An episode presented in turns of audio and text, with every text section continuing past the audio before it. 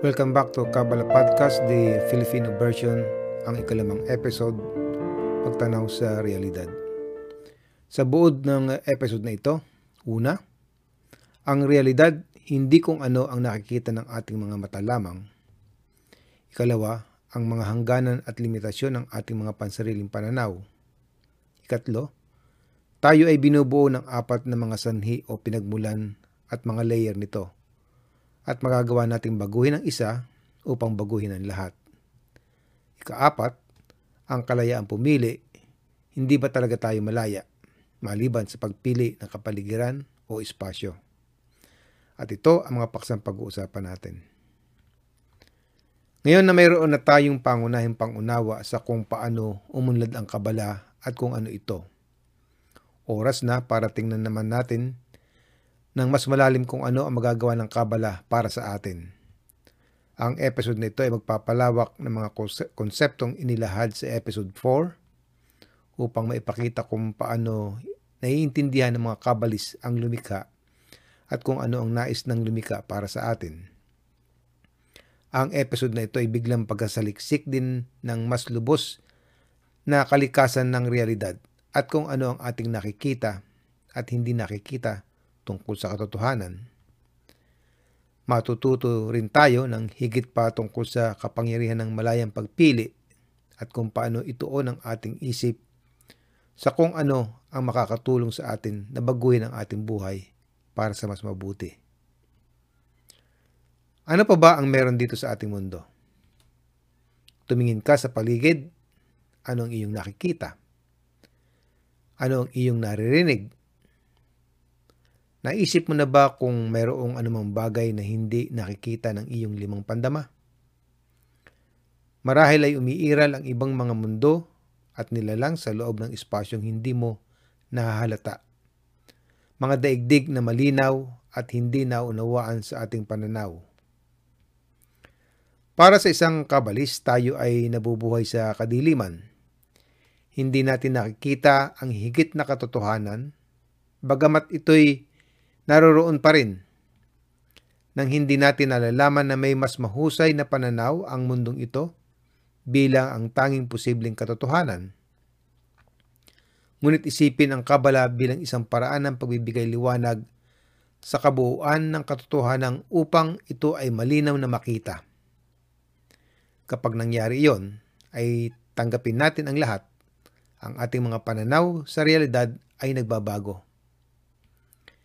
Hindi na tayo makakakilos tulad ng ginawa natin noong tayo ay nasa kadiliman. At ito ay para sa kapwa kapakinabangan ng ating sarili at ng lahat. Mayroon ba tayo na higit pa sa ating limang pandama?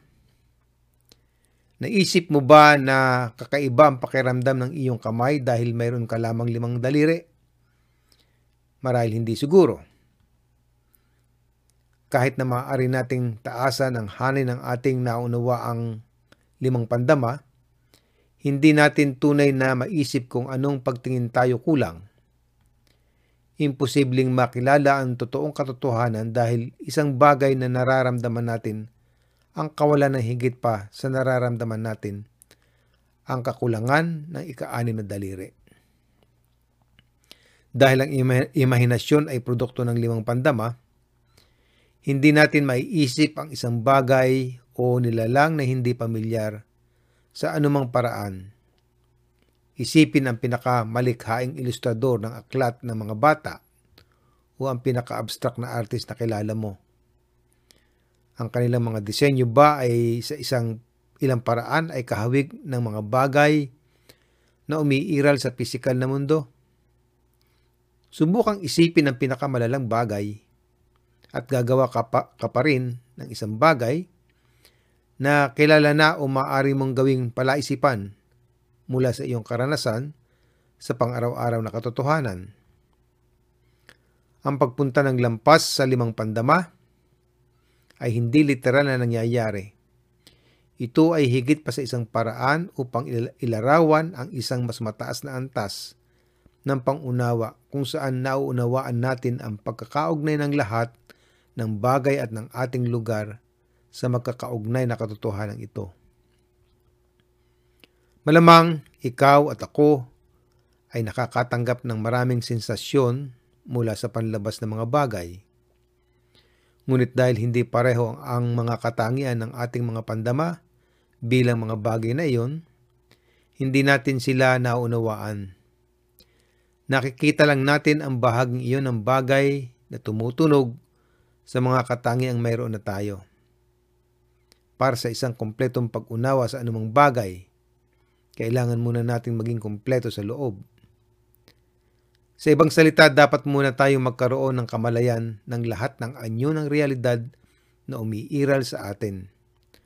At pagkatapos ay magiging kumpleto ang ating larawan ng realidad.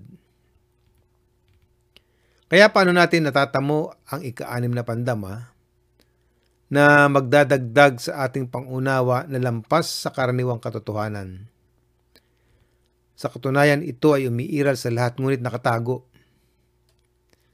Alalahanin ang intensyon na binanggit sa nakaraang kabanata. Sa pamamagitan nito, maaari nating dalhin ang natutulog na pakiramdam na ito sa pagkilos. Sa pamamagitan ng pagpupursigi at pag-aaral ay nagsisimula tayong magkaroon ng pangunawa sa mundo ng lumika. Ang mundo ng pagbibigay. Sa Kabala, ang daigdig na iyon ay tinatawag na mas mataas na mundo sa pamamagitan ng pag-aaral at pag-unlad sa ika-anim na pandama. Unti-unti nating mararamdaman at maiintindihan ang mas mataas na mundo. Ano ang hadlang sa mataas na mundo at ano ang meron sa kabila nito? Ang ating pananaw sa mas mataas na mundo ay nag-iiba, depende sa ating spiritual na estado. Sa simula, hindi natin mapapansin ang mas mataas na mundo dahil ang ating mga katangian ay kabaliktaran ng salumikha. Sa naturang estado, maaari lamang nating maunawaan ang material na mundo na ating kasalukuyang ginagalawan at lahat ng bagay na iniisip natin. Ang espiritual na mundo ay higit na isang katang-isip lamang. Ngunit kapag nakuha na natin ang unang espiritual na kalidad, ang unang kapraso ng altruismo ay magkakaroon din tayo ng kakay- kakayanang makita ang espiritual kung ano talaga ito. Tinatawag ito ng mga kabalis na pagtawid sa balakid o yung crossing the barrier. Na nalampasan natin ang balakid na ito, ay kaya nating umabante kahit walang guro. Dahil sa ganoong estado, tayo ay nasa ilalim ng mulat na patnubay ng lumikha. Gayunpaman, sa karamihan ng kaso, ang mga kabalis ay patuloy na nag-aaral sa isang guro kahit na pagkatapos malampasan nila ang hadlang. Ngunit, ang kanilang relasyon sa kanilang guro ay malaking pagbabago. Hindi na kailangang manguna ng guro sa bulag na tao sa kanyang mga kamay, ngunit ang dalawa ay naglalakad ng magkasama sa isang nakabibighaning landas ng pagtuklas. Ngunit ano ang persang nagkakaisa na maaaring magtali sa ating pangunawa sa tagapaglikha? Marahil ang kailangan natin na isang spiritual na eardrum na magkakaroon ng parehong kalidad ng kung ano ang ibinigay ng lumikha. Well, ang ganong eardrum ay umiiral ito ang intensyon na ipinakilala sa nakaraang episode natin. Anuman ang iyong gawin na may layunin magbigay ay itinuturing na pagbibigay sa espiritualidad. Ang problema ay upang makita kung saan ang iyong intensyon ay tumanggap at gawing intensyon na magbigay. Higit pa sa kung paano ito ginagawa sa mga darating na episode sa ating pag-aaral ng Kabala. Ano ang tanging realidad na nasa loob natin? Ang ating pag-unawa sa kung ano ang nararamdaman natin ay batay sa mga katangian natin na namana. Ang ating mga karanasan, ang ating pakikisalamuha, at kung ano ang meron tayong natututunan. Ang lahat ng ito ay ganap na suhektibo kung ano man ang ating mga pandama ay tinatanggap, kung anong naunawaan natin sa kalaunan at kung paano tayo kumikilos bilang resulta ay napaka-personal. Halimbawa, kung tayo ay bingi, hindi pa ba magkakaroon ng mga tunog sa paligid natin? Hindi pa ba magkakaroon ng musika at tunog ng jet na humaharurot sa ating himpapawid? Titigil ba sa pag-awit ang mga ibon dahil hindi natin sila naririnig? Walang paraan upang ipaliwanag sa isang bingi kung ano ang tunog ng nightingale. Bukod dito, walang dalawang tao ang nakakaranas ng parehong karanasan kapag pare-parehong tunog ang naririnig nila. Ang lahat ng pinaniniwalaan natin na umiiral sa labas natin ay talagang mga karanasang nararamdaman natin sa loob lamang natin. Wala tayong paraan para sabihin kung ano ang tunay na katulad ng nasa kanilang sarili. Kaya kapag naiisip natin ang katotohanan, talagang iniisip natin kung ano ang tinitingnan natin bilang layunin sa pamamagitan ng lente ng ating sariling pangunawa. Sa ating paghahanap ng kalayaan, ano ang meron? Simulan natin ang paksang ito sa isang alegorya ni Balusalam. Minsan may isang hari na gustong malaman kung sino sa kanyang mga nasasakupan ang mapagkakatiwalaan. Inanunsyo niya ang sino mang gustong sumama at magtrabaho para sa kanya at gagantimpala ng isang kaaya-ayang pagkain, angkop para sa mga hari. Pagdating ng mga tao, walang tao sa gate, Isang karataw lamang na nagpapahiwatig kung saan papunta at kung ano ang gagawin. Ngunit walang bantay na magbabantay sa mga darating. Yung mga nagtatrabaho sa itinalagang lugar ay hindi namamalayang nalantad sa isang mahikang pulbos at ang mga pumunta sa ibang lugar ay hindi. Sa gabi, kapag ang lahat ay nakaupo sa hapag ang mga nagtatrabaho kung saan ang sign na ipinahiwatig na nasihan sa pagkain ng labis. Ngunit sa mga taong hindi, ang pagkain ang pinakamasamang natikman nila. Kaya kung sino lamang na malayang piniling sumunod sa hari ay ginantimpalaan ng pagtatamasa kung ano ang tinatamasa ng hari. Matagal na sinasabi na ang mga tao ay tunay lamang na masaya kung sila ay tunay na malaya malaya sa pagkaalipin, malaya sa pang-aapi at malaya upang gumawa ng kanilang sariling mga desisyon. Gayun din matagal nang nagtaka ang mga tao kung paano ipagkasundo ang konsepto ng malayang kalooban sa pagkakaroon ng higit na kapangyarihan at sa kaso ng mga kabalis ang lumikha. Ang tanging hangarin ng lumikha para sa atin ay punuan at maging masaya ang estado na ito ay maaaring mangyari lamang kapag naabot natin ang kanyang estado, ang kanyang antas. Ito ay maaaring mangyari lamang kapag ang pagnanais nating mag magsaya ay katumbas ng kagustuhang ipagkaloob ng kasiyahan ng lumika. Kung ito ay pabilog, ito ay ang katumbas na lalo tayong inilalapit sa pagiging perpekto at sa nais ng lumika para sa atin. Kaya paano natin ipagkakasundo ang ideyang ito ng malayang kalooban sa kung ano ang nais ng tagapaglikha para sa atin? Narito ang step by step na lohika ng Kabala. Una, ang lumikha ay ganap na mabuti. Ikalawa, bilang resulta, nais niyang bigyan tayo ng lubos na kasiyahan. Pangatlo, ang ganap na kasiyahan ay nangangahulugan ng pagiging nasa kanyang kalagayan, kabuuan, makapangyarihan at mabuti. Pang-apat, sa makatwid, kailangan nating madama na ang kanyang estado ay ang ganap na mabuting kalagayan. Sa madaling salita, kailangan nating piliin ito sa ating sariling kagustuhan.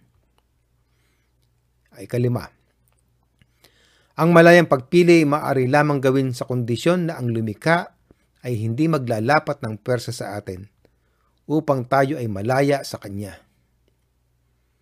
Pang-anim, sa makatwid, siya ay nakatago at nagbigay sa atin ng pag-iral sa mundong ito kung saan hindi natin nararamdaman ang tagapaglikha ng masinhi at kasing liwanag na nadarama natin ang mga pisikal na mga bagay. Ay kapito, na hindi nararamdaman na siya ay nakakatakot o mabuti. Ngunit mula sa isang ganap na neutral na estado, magagawa natin na magpasya ng malaya na ang pagiging katulad niya ay ang ganap na mabuti. Ano ang huwad na kalayaan? Itinuturo ng kabala na kahit na gusto ng lumikha na pumasok sa isang relasyon sa kanyang nilikha, ikinubli niya ang kanyang sarili mula sa atin upang magbigay ng impresyon ng malayang kalooban. Sa ilalim ng mga kondisyong ito, tila kaya nating uh, kaya nating kumilos, mag-isip at pumili ganap na independyente sa presensya ng lumikha. Ang ating mga pagpipilian ay lumilitaw na ginawa ng sarili nating kusa at malayang kalooban. Hindi natin nadedetect ang isang hindi nakikitang kamay na gumagabay sa ating mga aksyon at sa abot ng ating makakayang sabihin, ang ating mga pagpipilian ay tunay na malaya. Isipin ito sa ganitong paraan. Ang lumika ay nagplano ng iyong buong buhay para sa iyo. Hanggang sa kung ano ang kakainin mo para sa tanghalian ngayon. Ngunit kung ang lumika ay may lahat ng ating mga desisyon at mga galaw na nakamapa ng maaga, ang malayang pagpili ba ay tunay na malaya? Ang sagot ay ang ating mga pagpipilian ay malaya kapag tinitingnan sa ating pananaw ang katotohanan alam ng lumikha kung anong ating pagpapasya ay walang kabuluhan sa atin hanggat hindi natin alam kung ano ang pipiliin natin. Sa prinsipyo naman ng pait at kasiyahan. Gaya ng ipinaliwanag natin, ang tanging nais ng lumikha ay maging puno tayo ng kasiyahan. Ang pagkilala sa katotohanan ito ay sentro ng ating landas patungo sa pagiging perpekto. Hindi lihim na lahat tayo ay naghahangad ng kasiyahan at madalas na magtungo tayo sa napakahabang proseso upang mahanap ito. Ngunit kung ang layunan ng lumikha ay para sa atin na hanapin at maranasan ang walang katapusang kasiyahan, paano magkakasya ang sakit sa equation?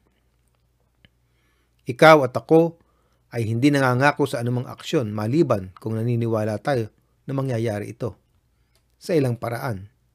Gagawing maganda ang pakiramdam o kahit papano ay sa mas mabuti. Ang bawat isa sa ating mga aksyon ay resulta ng isang pagkalkula na ang ating kaligayahan ay tataas. Sa ganitong paraan, ikaw at ako ay sinasadyang ilagay ang ating sarili sa mga masasakit na sitwasyon upang makakuha ng higit na kasiyahan. Ilang masakit na sitwasyon ang nagagawang tayong muling suriin na kung ano ang pinaniniwala natin ay ang mga dahilan ng ating kaligayahan at iranggo sila ayon sa kahalagahan. Sabihin na mayroon kang isang Rolex, ang mapagmamayari na nagdudulot sa iyo ng matinding kasiyahan. Kung anong kinakatawan nito sa paraan ng tagumpay, kung ano sinasabi nito tungkol sa iyong katayuan, at sino ang nakakaalam at kung ano pa. Sang araw, isang magnanakaw ang magtututok ng baril sa iyong dibdib at hihingi ng iyong minamahal na relo. O kung hindi, karamihan sa mga matinong tao ay sasang-ayon sa masakit na pagkilos. Sa kasong ito, pagbibigay ng isang itinatangi na bagay. Upang maiwasan isang masakit na aksyon, pinsala ng ilan o mas masahol pa. Isipin ito bilang isang uri ng sistema sa pagsasaayos ng kasiyahan. Maaaring kalkulahin ng mga tao na ang anumang kasal- kasalukuyang kakulangan sa ginhawa ay katumbas ng hinaharap na kasiyahan. Sa madaling salita, ang kasalukuyang sakit ay maaaring maging kapaki-pakinabang upang makakuha ng ilang kasiyahan sa hinaharap. apat na sanhi ng ating kabuuan. Ang kabala ay nagsasaad ng apat na sanhi na tumutukoy sa kalagayan ng isang tao sa bawat sandali. Una, ang pinagmulan. Ito ang panimulang punto, ang espiritual na katangi ang minana natin. Ngunit ito ay hindi isang blankong canvas.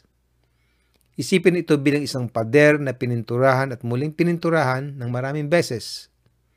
Ang mga patong ng nakaraang mga patong ng pintura ay naroon sa ilalim ng ibabaw.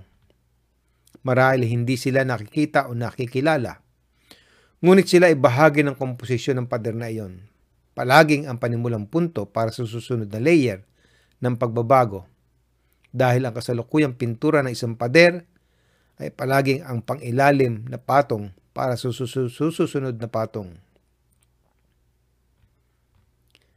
Ikalawa, hindi nagbabagong landas ng pag-unlad na nagmumula sa kalikasan ng isang tao. Ang sanhi nito ay tumatalakay sa paraan ng ating pag-unlad bilang resulta ng ating mga katangiang minana. Ang mga landas na ito ay maaaring tumukoy sa mga bagay na malamang na gusto o hindi natin gusto ang ating mga talento at iba pang namamang namamanang katangian. Mga landas ng pag-unlad ng pagbabago sa ilalim ng impluensya ng panlabas na sanhi. Ito ang ating saloobin sa panlabas na kapaligiran. Sabihin na nakakakuha ka ng isang masamang performance review mula sa iyong boss sa trabaho. Maaari kang mainis at magalit. At ang pakiramdam na hindi patas sa feedback o ikaw ay maaaring magpasya na ang iyong boss na may pinakamabuting interes ay sinabi sa iyo kung anong kailangan mong gawin upang magtagumpay. Alinmang paraan ang panlabas na kaganapan ng pagpuna ng iyong amo ay tiyak na makakaapekto sa iyo at baguhin ka. Pangapat, mga landas na pag-unlad ng mga panlabas na sanhi mismo. Ang ikaapat na sanhi ay ang panlabas na kapaligiran at ang pagpapatuloy nitong ebolusyon. Upang ipagpatuloy ang nakaraang halimbawa, kung pinili mong baguhin ang iyong boss, marahil sa pamamagitan ng pagpapalit ng iyong trabaho, ito ay gagawing ilantad ka sa isang bagong hanay ng mga impluensya. Ngunit ito ay magiging mga impluensyang pinili mong mapa sa ilalim. Bakit ang iyong pag-uugali, anuman ito, ay gustong baguhin ang kapaligiran? Ang sagot ay, ikaw ay hindi hiwalay, kundi isang bahagi ka ng kapaligiran. Dahil dito, ang isang mahalagang katanungan na dapat itanong ay, anong saloobin ang dapat kong gamitin upang ang aking kapaligiran ay maging mas mabuti? Gaya ng ipinapakita ng apat na sanhi, ang tagpuan ng pinagmulan ng isang tao ang panloob na kalikasan ay hindi nababago at nagbabagong panlabas na persa ay nag-aambag sa ating panloob na kaayusan. Gayunpaman sa lahat ng apat na elemento, ang tanging elemento na maaari natin baguhin ay ang pang-apat, ang ating kapaligiran. Ngunit sa lahat ng apat na mga elemento ay nakakaapekto sa isa't isa sa pamamagitan ng pagbabago ng ating kapaligiran, maaari nating hubugin ang lahat ng iba pang elemento sa loob natin. Sa maikling salita o pagsusuma ng lahat ng nabanggit na episode na ito, ay nakikita natin bilang ating mundo ay isang subjective na larawan ng kung ano talaga ang ibinibigay sa atin ng lumikha. Ang tagapaglikha ay nais lamang na magbigay sa atin at tayo bilang tatang- tatanggap, gugustuhin nating maging katulad ng lumikha at magkaloob pabalik sa Kanya. Ang apat na sanhi ay tumutukoy sa ating estado anumang sandali. Ang pinagmulan ay hindi nagbabago ang mga landas ng pag-unlad na nagmumula sa kalikasan ng isang tao. At ang mga landas ng pag-unlad ng panlabas ng mga sanhi sa kanilang sarili. Kung nais mong baguhin ang iyong mga hangarin at direksyon sa buhay, dapat mong kontrolin ang kapal- kapaligirang iyong ginagalawan. Susunod na episode ay pag-uusapan naman natin ang kasaysayan ng pagnanais o desires kung saan ito nag-uugat. Hanggang sa muli ng Kabala Podcast, the Filipino version. Maraming salamat.